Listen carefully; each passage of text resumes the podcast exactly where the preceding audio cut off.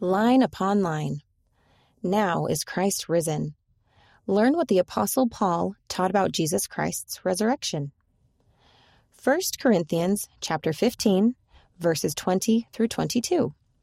20. But now is Christ risen from the dead and become the firstfruits of them that slept. 21. For since by man came death, by man came also the resurrection of the dead.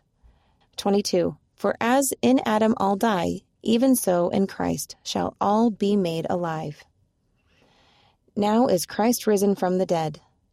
Jesus Christ died on the cross, was laid in a tomb, and rose from the dead on the third day. First fruits of them that slept. The Greek word used here for first fruits means the earliest crop of the year. It is the first to be harvested, the first of more to come. By man came death. This is talking about Adam. His fall meant that all people who would come into the world would die. In Christ shall all be made alive. Because of Jesus Christ's resurrection, all people will be resurrected. That means everyone who has ever lived or will ever live will be resurrected. Our spirits will reunite with our bodies, and our bodies will be perfected and immortal.